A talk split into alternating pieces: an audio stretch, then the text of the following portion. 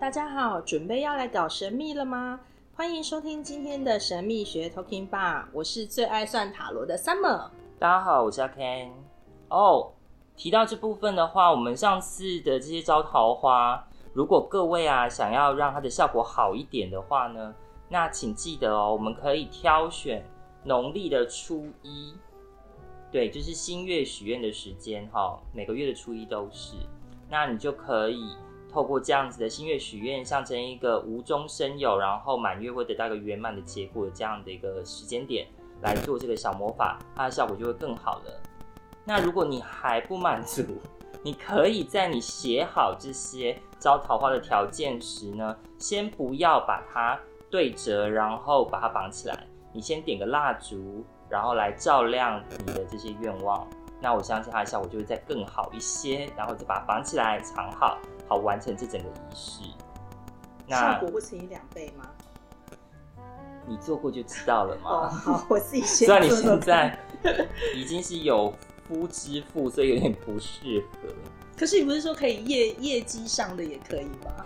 如果当然这部分是在工作桃花这方面可以做相关性的运用啊。哦，但你现在的工作不就是跟我在聊这个吗？那我可以就是许愿啊，就是比如说让我们这个 podcast 红之类的，然后、就是、这个不叫招桃花吧，这不叫桃花，因为像招桃花是你写了自己的条件去吸引跟你同样条件的人啊，你, 你懂那个感觉吗？哦，原来是这样子。对，所以不要误导我们的听众好吗？哦，那我们上次也好好的来聊到了，就是呃神秘学的各种相关性。那在这同时，如果各位听众真的有相关有兴趣的，那么你们也想要在这个部分想要多了解一点的，那也很欢迎各位就是留言写 email 给我们，然后我们就可以只要是非太个人的，然后对大家可能都会感兴趣的，那我们尽可能都去回答它，不要摄入太多个人的隐私的部分，我们会尽可能的为大家来做解答。那你上次教了大家就是招桃花的方法，你今天也会教大家其他的小魔法吗？比如说，呃，反正就是除了招桃花之外，你还可以教什么？你还有什么法宝可以拿出来吗？有的，所以今天节目尾声呢，我也会先稍微保留一下是什么样的内容啊，但多少会跟去除一些负能量的有关，有兴趣的就可以好好的听到最后，然后来让你的生活可以少一些负能量的干扰。嗯，节目请听到最后才会有彩蛋哦。欸，最近啊有炒得很热的新闻，我不知道你有没有注意到，就说台湾少子化问题日益严重，国内生育率已连续数年在世界排名中位于末段班，时下年轻人不想结婚也不想生小孩，尽管政府不断祭出催生利多、扩大生育津贴，却依然不见丝毫起色。尤有甚者，根据美国中情局，哎、欸，够了哦！你你现在背得挺熟的嘛？是我们要转变成一个新闻类的节目了吗？我在念这个最近就是最夯的新闻，让你跟上时事一下。不过老实说，我是有幻想当过主播，没有错啦。那果然是双子座的梗，但请我们要再拉回来了，因为我们毕竟是一个讨论神秘学的这个节目，所以你谈到这个是有什么要来聊的吗？没有，就是其实老实说，我生小孩之前啊，我也会担心经济的问题，因为其实我怀孕的时候我是没有工作的。那你记不记得那时候我一天就是怀已经怀孕了，然后还一天到晚找你算工作的事情？嗯，我还有印象，就还蛮毒的嘛，那阵子就小鬼打墙，就是两三个月就来找你一下，嗯，这样子。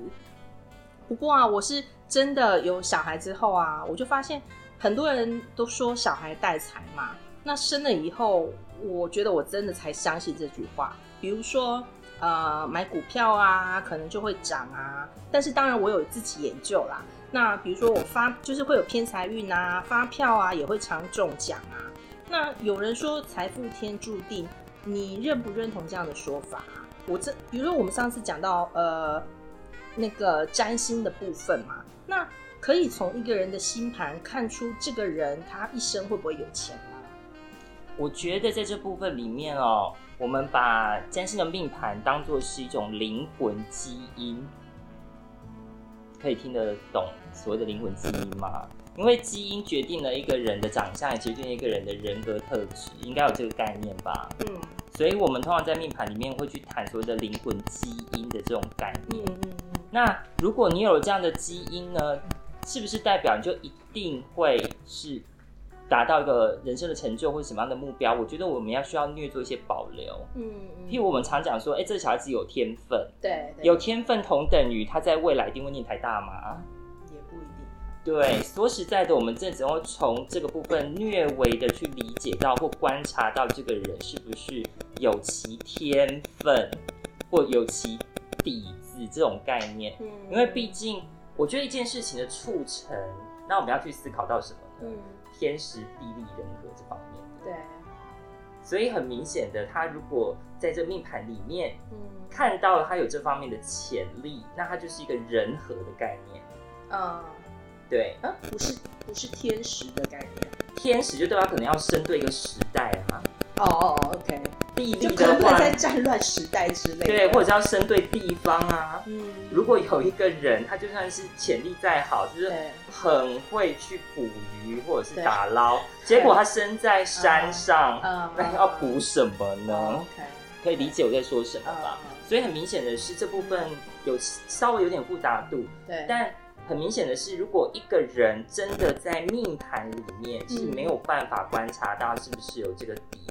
对，但他生对了时代，可不可以有多更多的资源？哦、嗯嗯，是有可能有，对对对，像现在 YouTube 什么都很发达嘛。是啊，所以如果你天生就是不会吃东西，嗯，但你刚好就住在夜市隔壁，你也很难不略知一二有什么好吃的东西吧？哦、这样大概有这种梗的嘛。所以我觉得我们大体上真的是可以从一个星盘里面，然后大概去了解一个人的潜力。如何？但说实在的，如果真的要看他是不是能够在这一生中成就某些大事，嗯嗯，他其实还要去思考，就是天时地利人和相关的这些重点上面的讨论。嗯，所以其实我的回答是：是的，可以大概看得出来潜力，嗯嗯，但至于会不会成就人生的一番大事，对我个人认为，努力还有环境的配合都还是重要的，不能单一而论啊。嗯，好，所以这方面的话，是不是已经有点概念了呢？所以，如果他星盘上确实就是比较有带财的迹象的话，可能就是他先天条件上，就是我们讲的赢在起跑点嘛，就是可能比别人好一些条件，但是还是看后天是怎么样去配合的。当然，所以也要去思考到，如果他真认为自己是兔子，那有可能会促成一个龟兔赛跑的故事结尾啊。哦，所以我个人认为，呃，先天跟后天都是要相对的去做。配合，嗯嗯，那才能够在天时地利人和的状况下来达到我们某种程度上的目标啦。嗯 ，OK。那像我们，呃，像我会看，就是会去上网找，会有那种呃，看你自己的星盘嘛，什么上升啊、第几宫那些。那像它会有个选项啊，是要我们拉出生地，比如说它就会说，呃，什么台北啊、高雄啊，或者是国外的什么地方啊。嗯，那出生地是怎么样会影响到你的星盘啊？哦，这是一个很重要的概念，因为我们不单纯只会去看出生年月日，而我们还要再输入经纬度，嗯，所以它是要你的出生地，就是要你，就是会帮你带入有关于经纬度的部分。对，那就一般而言哦，我们就台湾这样子比较小的地方，光差一个县市，有可能误差就会差三到四分钟。嗯，而在我们的占星学上面的话，差三到四分钟，就有可能在宫位上差一度。哦，对，嗯，如果我们要看的是一个很呃精准的相位的话，它的误差只能允许一度到两度的状况下，这一度都会有所影响。了解。所以其实这个就是呃，可能在涉及到精准占星学的这个状况的过程中，嗯，它就会要求它要你的。出生年月日、生辰、出生地，而生辰也要精准到分的原因了。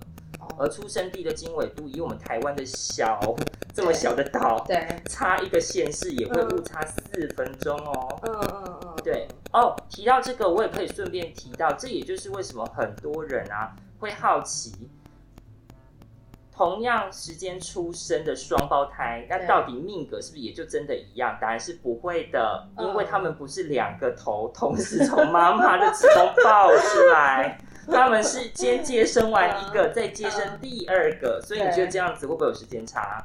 哦，会啦，会啦，嗯，差个四五分钟也不为过吧。所以很明显，光是这样的状况，如果影响到上升星座的度数哈，那他们在这个世人上面所产生的观点就会有差别了。可是你刚刚讲到双胞胎的啊，那我想到一个有趣的，那那你说既然会有差，可是其实是不是其实他们的命盘还是很类似的？因为我就看过那种美国的节目，就双胞胎姐妹然后爱上同一个男生那种的，然后就嗯三个人一起一起生活这样子，这几率真的不小哈、哦。我只能说啊，误差四五分钟，嗯、影响力最大就是上升星座。嗯嗯，因为上升星座它每隔两小时就会换一个星座了，嗯嗯，所以很明显你可能误差四分钟，它有可能就会事实上就是前一个星座，也有可能是后一个星座了。对，那如果他们两个都在同一个星座里面的时候呢，嗯、就是会造成大家的观感哦，双胞胎给人家感觉都好像哦，对 对, 对，因为上升星座管的就是这个世界看一个人的样貌，对对，所以我们常常就是有同样的印象，说哎这个人怎么会是这么相似的外观呢？对。可是如果你认真的去探讨的话，很多双胞胎他可能还是会认为，我在某种程度上面跟对方的某些想法啦，嗯、或某一种细微的习惯是有差异的。嗯。而且透过这样的差异，爸爸妈妈才可以分得出来谁是谁呀、啊。也是啦，也是。对，但这个部分是不是要透过长时间的相处，对，然后你才能够慢慢的有这个感觉出来？对。对可以有这个概念吧，嗯、而且我告诉你，还有另外一种双胞胎，叫做灵魂双胞胎。什么是灵魂双胞胎呢？因为在这世界上，说不定真的有一个人跟你是同时间出生的，嗯，对，不只是同年同月同日，而且真的是同时哦。对，有没有这个可能性？有啊。比如说这个时候你在这里出生了，啊、然后美国的某一个地方有一个人跟你说，啊啊、这个叫做灵魂双胞胎。嗯嗯。但也因为地点的不同啦，对，所以很明显的上升星座也会产生很大的落差，嗯、所以你们可能外观跟给这个世界的感觉就会差很多。嗯、但有没有另外一个可能是，你们在同一间医院里面？哎呦，好可怕！有可能啊，这是有可能、啊。然后又真的是同年同月同日同时生呢？有可能，有可能。对，如果这个医院大到有两个两三个产房，然后通常医院都会有两三个产房的。对，所以你们就真的同时，啊、而且是同秒出生的话，那你有没有考虑过，真的真的是在这方面产生了相同的命运的连结度，嗯、可能真的很高。怎么听起来有点鸡皮疙瘩都起来了？是不是？所以这个是我们在医学上面有另外一个研究的议题，就是灵魂双胞胎。对，所以不单纯我们实际上就是有血亲的双胞胎，嗯、连时间都是一模一样，甚至在同一个地点出生的这个状况，嗯、也相对有人在研究这个灵魂双胞胎的命运共振跟命运的连结度的高跟低的问题。所以目前是有这样的追踪研究吗？是的，国外有这样相关的研究。对，但因为这样的例子真的非常的少，所以相关的文献的话，可能还是要累积很长的一段时间，我们才会慢慢的知道这份影响到底有多大。但这部分都很值得我们去思考。对啊，蛮有趣的。你讲这个我倒是真的没想到，不过确实你医院通常都会有两三个产房的。对，嗯、所以这可能性也不会没有，但就是可能真的很少。嗯，了解。那你刚刚既然都讲到医院啊，我当时候。就是你知道，当妈妈之后就会就是会开始注意那种育儿的东西，我就会参加，就是会加入那个 F B 的育儿版啊。然后有一天我就看到有个孕妇在版上发问说，她是双子座妈妈，然后呢就问大家说，那宝宝呢是狮子座还是处女座也好？我看到这我真的觉得我不孤单、欸、因为其实我还没有生小孩之前，我也是蛮烦恼，就是。我的小孩的预产期刚好有点落在金牛跟双子的这个就交界点，然后我那时候就觉得很很挣扎、很犹豫，然后就很很担心，就蛮担心的嘛。因为我我基本上认为，我如果是双子座妈妈，我 handle 不了就是金牛座的宝宝。那像我这样子剖腹啊，无论是自愿或非自愿的，那我们这样子是呃选择剖腹的话，算是决定了宝宝的星盘吗？某种程度上面，你的确是做了某种程度上干涉嘛。所以刚刚你这样讲的时候，我第一个理想到的就是，到底是这个爸爸妈妈爱子亲切，就是非常的在意这个小孩子的星座，想要好好去照顾他长大呢，还只还是只是一个控制狂？然后我先想到这个啦。好，那就占星学上面这方面的讨论而言的话，好，某种程度上涉及到一点灵魂学的概念，因为我觉得小孩子可能在出生前，他是会有个灵魂计划的。嗯，就我打算用什么样的一个星座跟一个什么样的一个角色来投入这个世界。嗯嗯，所以通常我们那个叫做灵魂的出生前计划，所以他们本身是会有个计划的。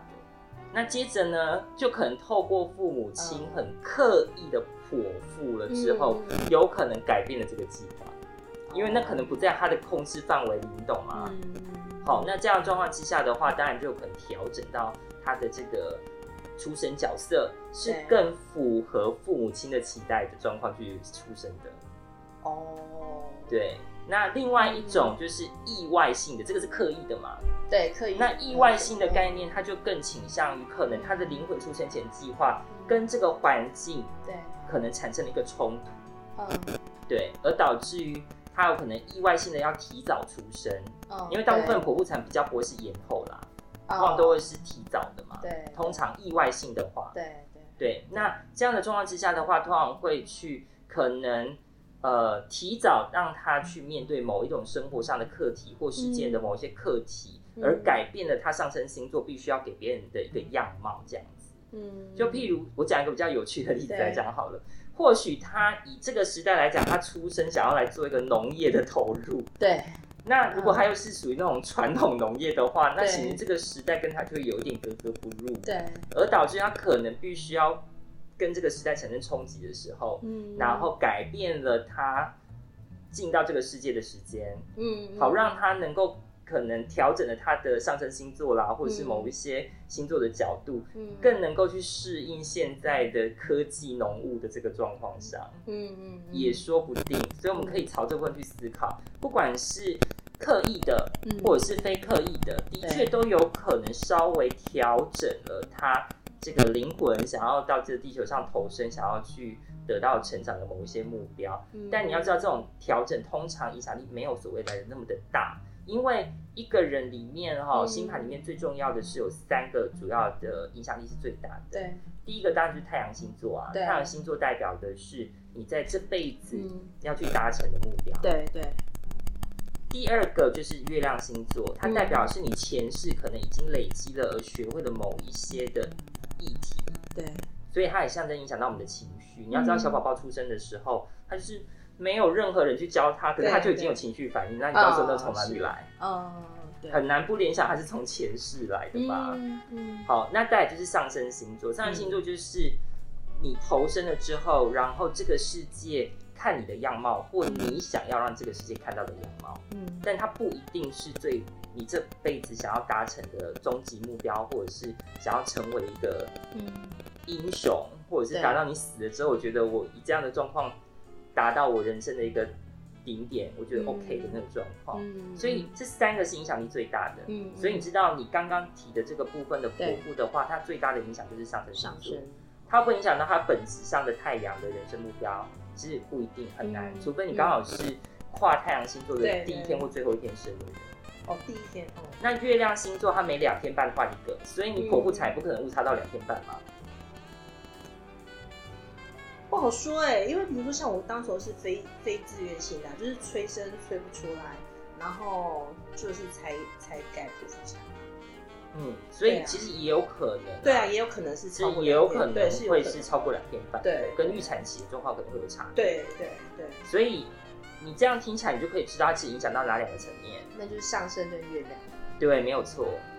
所以上升就代表影响到他这这辈子人家怎么去看他，哦。月亮的话就代表的是，他如果月亮真的有产生一些干扰的话，嗯，我只能说他的前世跟这辈子有点格格不入的那种感觉了吧。嗯，但毕竟太阳星座影响力就真的很弱了啦，嗯，就怎么样也不可能。呃，也不容易让它改变太阳星座。嗯嗯嗯。好，这个部分我们是可以联想得出来的。嗯嗯，所以从这部分来讲的话，我们今天就占星上就谈到两个部分。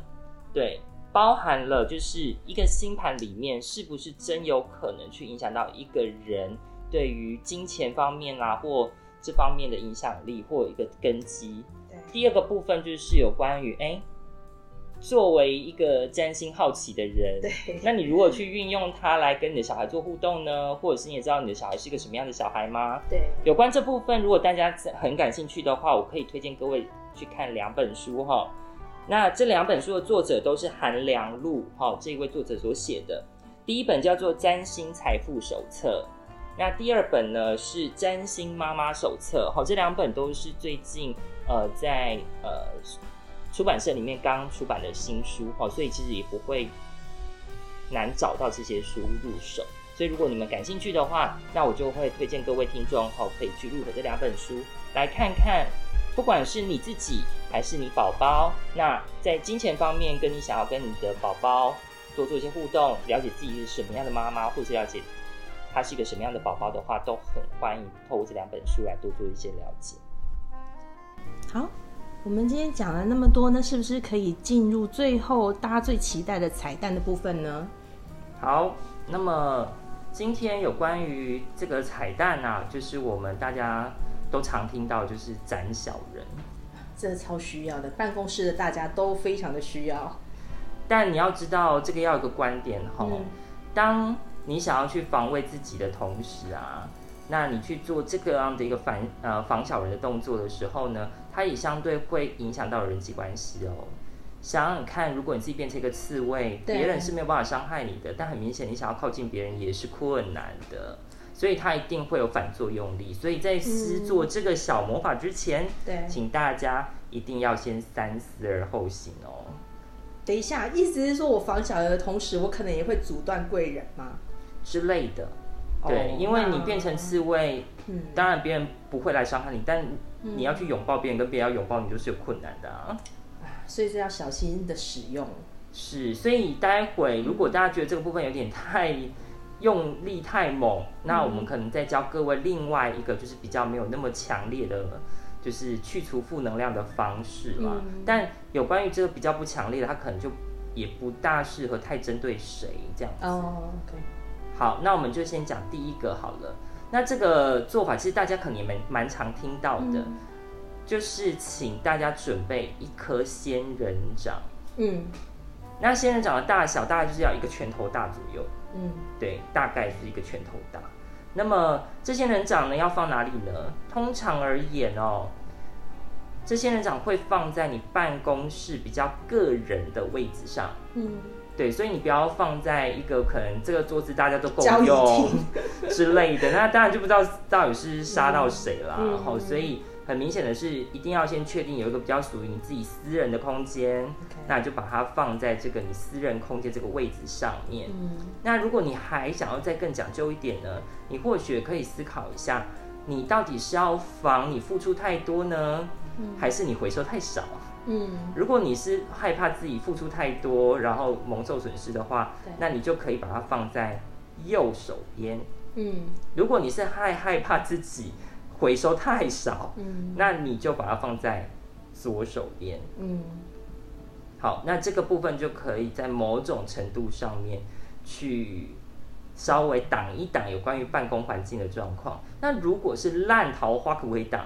嗯，可以，但这样的一个位置就要变成放在你的床头了，因为房间的床啊，嗯，跟你的睡房它管的就是你的桃花，就是浪漫桃花这一类的哦，所以你就可以把它，等一下也包括工作桃花嘛，这很重要。